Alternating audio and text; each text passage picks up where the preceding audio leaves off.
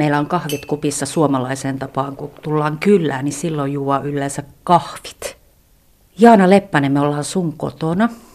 Täällä on joulutunnelmaa laitettu silleen kivasti, että täällä on kransseja esillä ja on lyhtyä. Sen sisällä on jouluvaloja ja pisteinä iin päällä on tällaiset ananaksen muotoiset jouluvalot. Täällä on tällainen lämpöinen omanlaisensa tunnelma. Mitä, Jaana, sulle tämä sun oma koti merkkaa? Hmm. Minulle minun oma koti merkkaa semmoista turvapaikkaa, semmoista minne on kivaa tulla, missä on kivaa olla ja voi rauhassa asua. Me istutaan nyt sun keittiön pöydän ääressä ja tää pöytä on tämmönen vanha. Sä oot tuonut sen mukana aikoinaan Saksasta ja siellä se oli teurastamossa pöytänä. Eli sen lisäksi, että sun koti on se paikka, missä on rauha olla, niin tää kertoo susta paljon. Kyllä, joo. Elikkä, elikkä tuota, minun ympärillä on semmoisia huonekaluja ja esineitä, joilla on aina joku, joku tarina ja, ja ne on silleen mulle merkityksellisiä, että, että se minun elämän tarina kulkee mukana näiden tavaroiden kanssa. Sä olet Kajaanin kaupungin vuokrataloyhtiön sosiaali-isännöitsijä ja käyt tosi paljon sitten työsi puolesta muiden ihmisten kodeissa. Millä ajatuksella tai sellaisella asenteella sinne toisten ihmisten koteihin mennään? Kun, kun menen toisten ihmisten koteihin, niin kyllä minulla on aina kunnioitus. Kunnioitus sitä kotia ja sen kodin asukkaita kohtaan. Että silloin minä astun semmoiselle yksityisyyden alueelle, että, että sitä täytyy kunnioittaa toisten kotia. Tietääkö sitä aina, mitä siellä oven takana odottaa? Sitä ei koskaan tiedä. Että sieltä oven kun aukaisee, niin sieltä voi aueta semmoisia asioita ja tapahtumia, mitä, mitä minä en aikaisemmin, esimerkiksi kun tähän työhön kun tulin, niin aikaisemmin minä en olisi osannut ajatellakaan, että ihmisen elämä ajautuu semmoiseen solmuun. On isompia solmuja ja pienempiä solmuja, joita sitten yhdessä lähdetään ratkomaan. Sosiaali-isännöitsijän työlistalla on rästivuokrat, häiriöt ja häädöt. Mitä se käytännössä se työ on? Joo, tuota, mm, hyvin paljon me pyritään tekemään semmoista ennaltaehkäisevää työtä näiden kaikkien kolmen asioiden tiimoilta. Eli meillä vuokravalvojat seuraa, seuraa tuota säännöllisesti vuokrien maksua ja sitten, sitten tuota, mä saan sieltä tietoa, että, että nyt Nyt on joku, joku ilmeisesti asukkaalla pielessä, että ei ole pystynyt vuokriaan maksamaan ja, ja tuota, tai sitten se tulee jostain toiselta kautta. Se saattaa tulla asukkaalta itseltä, että hänellä on tilapäisiä vuokranmaksuvaikeuksia ja sitten käydään sitä neuvottelua, keskustelua ja sovitellaan, että miten hän pystyy, pystyy niitä rästivuokriaan maksamaan. Ja tuota, häätöasioissa on myös sitä ennaltaehkäisyä totta kai, että yritetään ihmistä tavoittaa, tavoittaa ennen häätöpäivää ja selvitellään sitten eri viranomaisverkostoissa myös, että, että mistä siinä on kyse. Ja joskus valitettavasti käy niin, että sitten ei asukasta itseään tavoiteta, ei millään. Että hän on sitten tehnyt omat ratkaisunsa ja on saattanut, että on lähtenyt, että asunto on sitten silloin häätöpäivänä tyhjä. Että, että sinnehän mä sitten ulosottomiesten kanssa yhdessä mennään ja pyritään vielä siinä tilanteessa, mikäli, mikäli on mahdollista, niin, niin keskustelemaan se asukkaan kanssa ja, ja, ja tuota, sitten me haetaan sille, sille tuota jatkoaikaa sille häädölle, että jos siinä pitää tehdä semmoista selvitystyötä viranomaisten kanssa. Miten iso merkitys sillä ennaltaehkäisevällä työllä on? Miten sä koet? Miten se vaikuttaa? Minä näen, että sillä on erityisen iso merkitys ensisijaisesti sille ihmiselle itselleen, mutta myös sitten meille muille ympärillä oleville ihmisille ja sitten tälle meidän koko koko yhteiskunnalle, että ihminen saisi mahdollisimman aikaisin neuvoa, apua ja tukea niihin ongelmiin. Jolloin ne ei sitten menisi niin pitkälle. Kyllä, kyllä. Jos mietitään sitä, että sä oot nyt kaksi ja puoli vuotta ollut sosiaali-isännöitsijänä, miten sä näet, onko erilaiset elämänhallinnan ongelmat jotenkin lisääntynyt? Kyllä. Ja varsinkin, jos minä ajattelen tuommoisia nuoria ja nuoria aikuisia, jotka muuttaa, muuttaa eka kertaa omaan kotiin, niin siinä näin semmoisia ihan arjen elämäntaitojen hallintaa. Esimerkiksi lähdetään siivouksesta, sitten sit tulee semmoisia häiriöasioita saattaa tulla, metelöintiä tai, tai sitten jotakin rikkomisia tai sotkemisia tai sitten saattaa olla, että joku nuori on tullut kouluun tänne paikkakunnalle ja sitten siihen saattaa tulla semmoista, että se koulunkäynti ei ehkä kiinnostakaan ja sitten ei ehkä tule avattua postia ja sitten ei ehkä tule maksettua vuokraa ja postia ei edelleenkään aukaista. Ja se, ne on semmoisia, semmosia, milloin, se, milloin siihen on hyvä tarttua siihen, siihen tilanteeseen, kunhan se tieto vaan jostakin tulee. Onko se niin, että tuota, kenelle vaan voi sattua näin? Et kun uusi asukas muuttaa taloon, niin aluksi näyttää, että hänellä menee kaikki hyvin. Mutta sitten jotenkin se elämä lähtee menemäänkin huonompaan suuntaan. On työttömyyttä, saattaa sairastua. Tällaista voi sattua kelle vaan. Kyllä, nimenomaan näin se on, että, että ne elämänmuutokset tulee ihmisellä niin, niin yllättäen ja äkkiä, että, tai sitten sitä ajautuu semmoiseen tilanteeseen, että ei itse huomaakaan, vaan joku ulkopuolinen huomaa. Ja meille ihmisillehän voi sattua mitä tahansa. Ihan minulle ja sinullekin. Että, että on, onko se sitten joku sairaus tai, tai puolison menetys ja sitä kautta sitten tulojen pieneneminen ja, ja sitten, sitten, että miten asuu ja missä ja riittääkö rahat ja kaikki nämä asiat, niin ne voi koskettaa ketä tahansa. Millaiseen rooliin sä joudut välillä siinä sun työssäsi, kun sä kohtaat monenlaisia ihmisiä monenlaisissa elämän tilanteissa? Ei siellä varmaan aina voi kävellä sisään sille, että hei, mä olen sosiaali-isännöitsijä. Siinä minä niin kuin ajattelen, että jos sä kysyt, että minkälaista roolia, niin kyllä mä niin kuin ajattelen, että minä menen sinne ihan ensisijaisesti omana itsenäni. Mutta sitten, että, että millä lailla sitten auttaa ja tukea ihmistä, niin niin se on aina ainutlaatuista ja, ja, ja, yh, ja kyllä mä näen niin kuin sen, että nuorille tietysti semmoista vanhemmuutta, semmoinen tulee mieleen, että tukea, tukea sitä nuorta ja, ja kyllä tietysti sitten semmoiset semmoiset niin kuin ihan, ihan tämmöiset lähimmäistaidot, vuorovaikutustaidot, millä lailla minä ymmärrän sitä ihmistä ja hänen hänen sitä elämänpolkua ja niitä valintoja, että olla aidosti kiinnostunut ihmisestä ja ensisijaisesti kuunnella, mitä hän sanoo. Malttaa kuunnella. Tänä päivänä kolmasosa suomalaisista asuu vuokralla ja se on koko ajan yleistynyt, mutta kaikki ei edes puhu naapureilleen. Ei vaihdeta sanaakaan siellä rappukäytävässä. Miten, miten sä näet tämän sun työssä?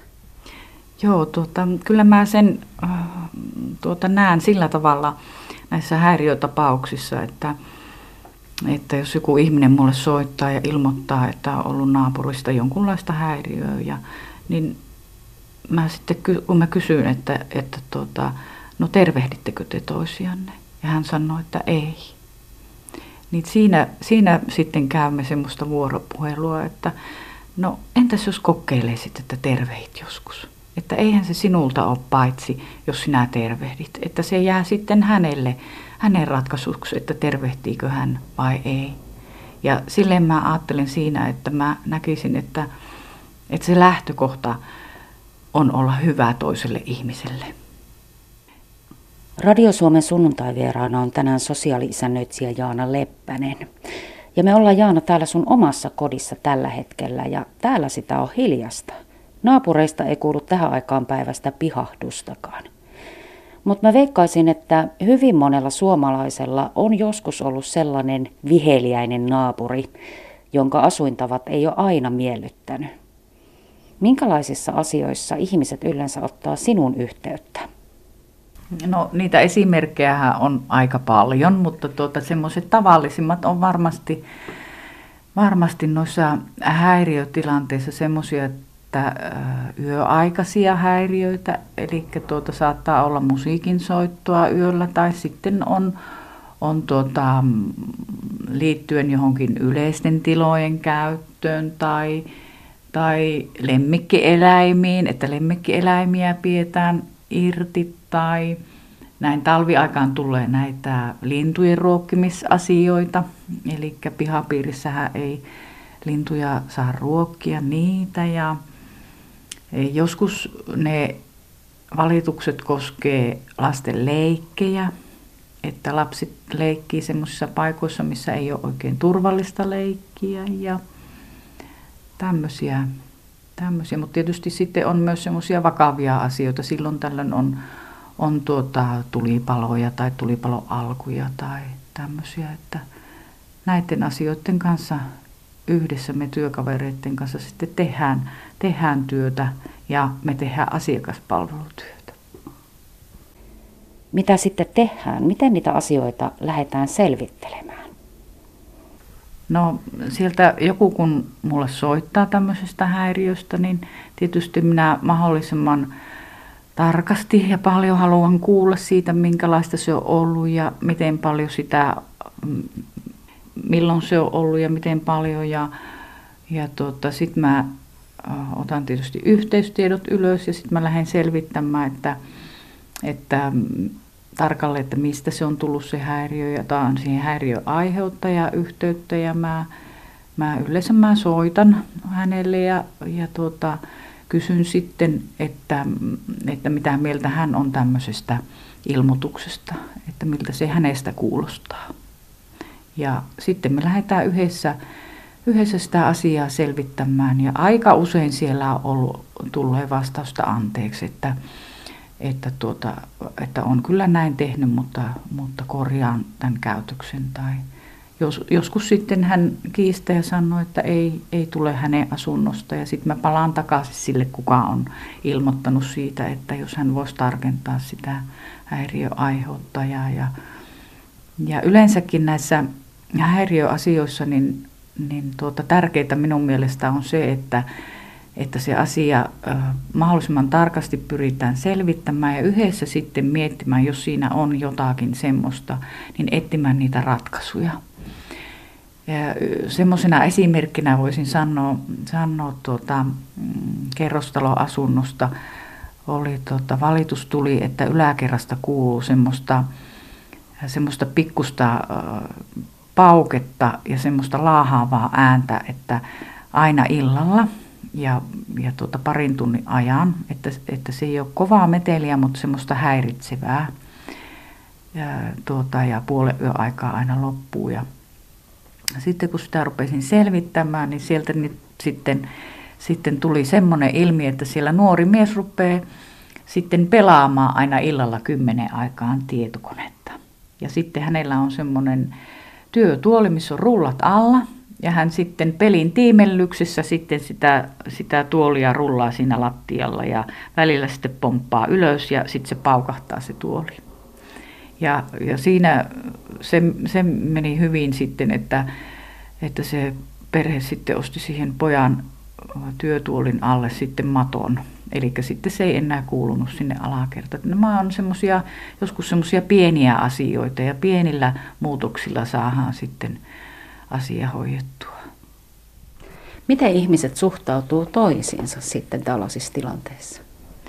No tietysti se riippuu ihmisistä paljon, että minkälaiset heillä on ollut välit ennen, aikaisemmin, äh, tai sitten, sitten se voi olla väylä siihen, että puhutaan sitten toisilleen. Mutta sitten tietysti, että mm, voi olla myös niin, että sitten se ei tee hyvää sille heidän väliselle suhteelle, mutta se aina jää näiden ihmisten ratkaistavaksi, että miten he itse sitten valittee siinä kohdassa.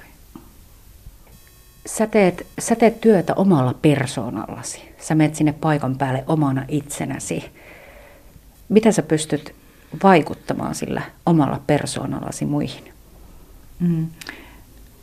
No minä niin kuin siinä niin kuin ajattelen sen, että, että kun suhtautuu ihmiseen tasavertaisesti, oli mikä asia tahansa, ja sitten, että, että se kuuntelemisen taito että, ja vaikeuskin, että, minä, että jaksaa kuunnella, mitä, se ihminen, mitä ihminen tarkoittaa, kuuntelematta sitä omaa prosessiaan, niitä ratkaisuvaihtoehtoja ja muuta siinä samalla, vaan että sä keskityt siihen, mitä ihminen haluaa sanoa.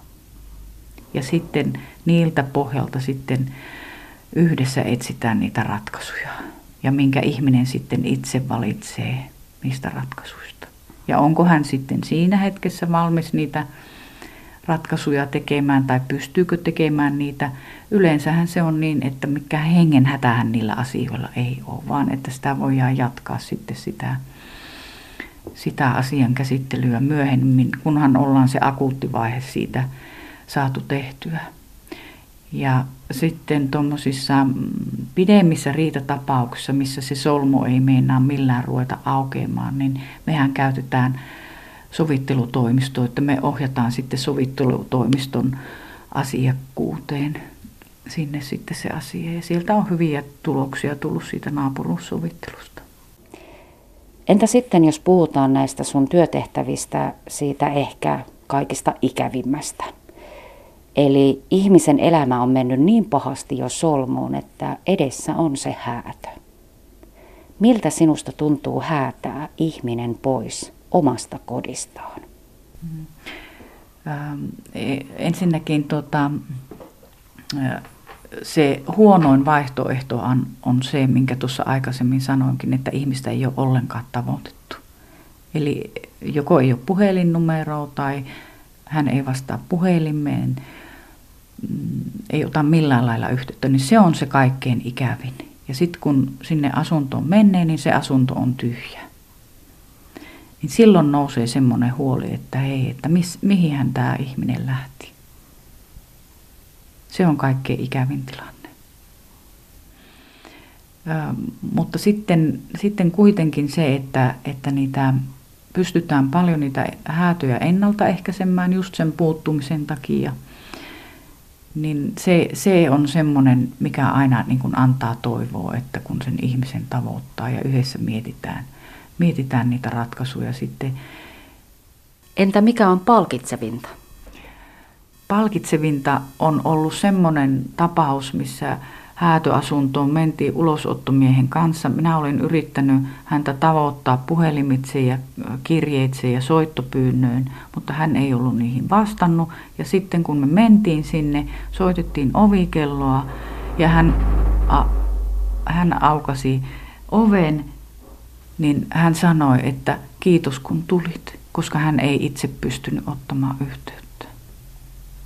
Ja sitten me ruvettiin sitä asiaa, asiaa miettimään ja otettiin sitten viranomaisverkostoon yhteyttä ja hän pystyi sitten jatkamaan siinä asumista. Jaana Leppänen, nyt taisi tulla joku naapureistas jo kotiin, rupesi kerrostalossa tutut elämisen äänet tuolta taustalta kuulumaan, mutta ei ne nyt ainakaan tällä hetkellä häiritte. Sä oot, Jaana, työskennellyt aikaisemmin Kajaanissa pakolaisohjaajana ja sut palkittiin muutama vuosi sitten valtakunnallisesti vuoden mielenterveyshoitajana. Sit sä oot asunut aikaisemmin kolme vuotta Saksassa ja kuusi vuotta Ranskassa. Mitä tää eletty elämä on opettanut sulle? Kyllä mulla ensimmäisenä tulee tässä mieleen semmoinen ihmisten tasa-arvoisuus. Ja sitten se, että miten sinä itse oot valmis siihen kanssakäymiseen, vuorovaikutukseen ja millä lailla sinä oot kiinnostunut ihmisistä ja elämästä. Ja, ja tietysti se, että millä lailla itse oot valmis ö, pohtimaan niitä omia arvoja ja asenteita toisista ihmisistä. ja sitä kautta kehittämään itseään. Että, että tällä vuorovaikutuksella on aina niin paljon annettavaa, kun ottaa sitä vastaan ja myös antaa itsestään jotakin. Silloin aikanaan Saksassa siellä oli vähän erilaiset tavat. Täällä saattaa joku nalkuttaa siitä, että on huonosti siivottua, mutta miten siellä tehtiin asiat? Joo, mulla tuli mieleen semmoinen Münchenissä, kun asuttiin, niin tuota, siinä kerrostalossa oli tapana, että joka rapussa oli vuoroviikot asukkailla, että hän oli sitten vuoro, vuorossa siivota aina rappukäytävän. Ja siitä tiesi, että kenen siivousviikko oli, kun ulko-ovien ulkopuolella oli semmoinen naula, ja siinä naulassa oli semmoinen pikkunen nukke, niin siitä tiesi, että ahaa, nyt tuo Möllerin perhe siivoaa tämän viikon sitten rappukäytävän. Että se, se oli toisaalta, se oli hirmu kivaa, että siinä tuli semmoista yhteisöllisyyttä ja, ja, ja tunsi, että hei, nyt mä hoidan tämän mun oman osuuteni tältä viikolta. Ja yhteistä keskustelua sitten, sitten siihen siivoukseen liittyen ja muuta. Että se kyllä tuntui ihan kivalta. Mitä luulet, toimisiko se täällä meillä Suomessa? Kehottaisin kokeilemaan. Miksi ei? Mm, kyllä. Mitä sä tänä päivänä sanot yleensä ihmisille, joita sä kohtaat tuolla sun työssä? Mitkä on ne sanat, mitä sä aina muistat sanoa? Joo, tuota, kyllä ne ö, yleisimmät varmasti on, että tuota, tässä ei ole mitään hätää ja, ja tuota, kyllä ne asiat järjestyy ja, ja että tehdään yhteistyötä. Miten iso sydän sosiaali-isännöitsijällä voi olla? No tässä kohti mä sanoisin, että ö, lujaa, mutta lämmin. Että asioilla on aina, aina tietysti semmoiset rajat tai seinät, mutta sitten pitää olla inhimillinen ja, ja ottaa monia, monia asioiden puolia huomioon, että ne ei ole aina yksiselitteisiä. Sulla on vielä semmoinen kymmenen, reilut, kymmenen kaksitoista vuotta työelämää edessä. Mitä sä aiot tehdä? No, minä aion nauttia tästä työnteosta. Minä tykkään olla ihmisten kanssa ja minä haluan vielä kehittyä ihmisenä tämän työnteon kanssa. Sitä minä odotan.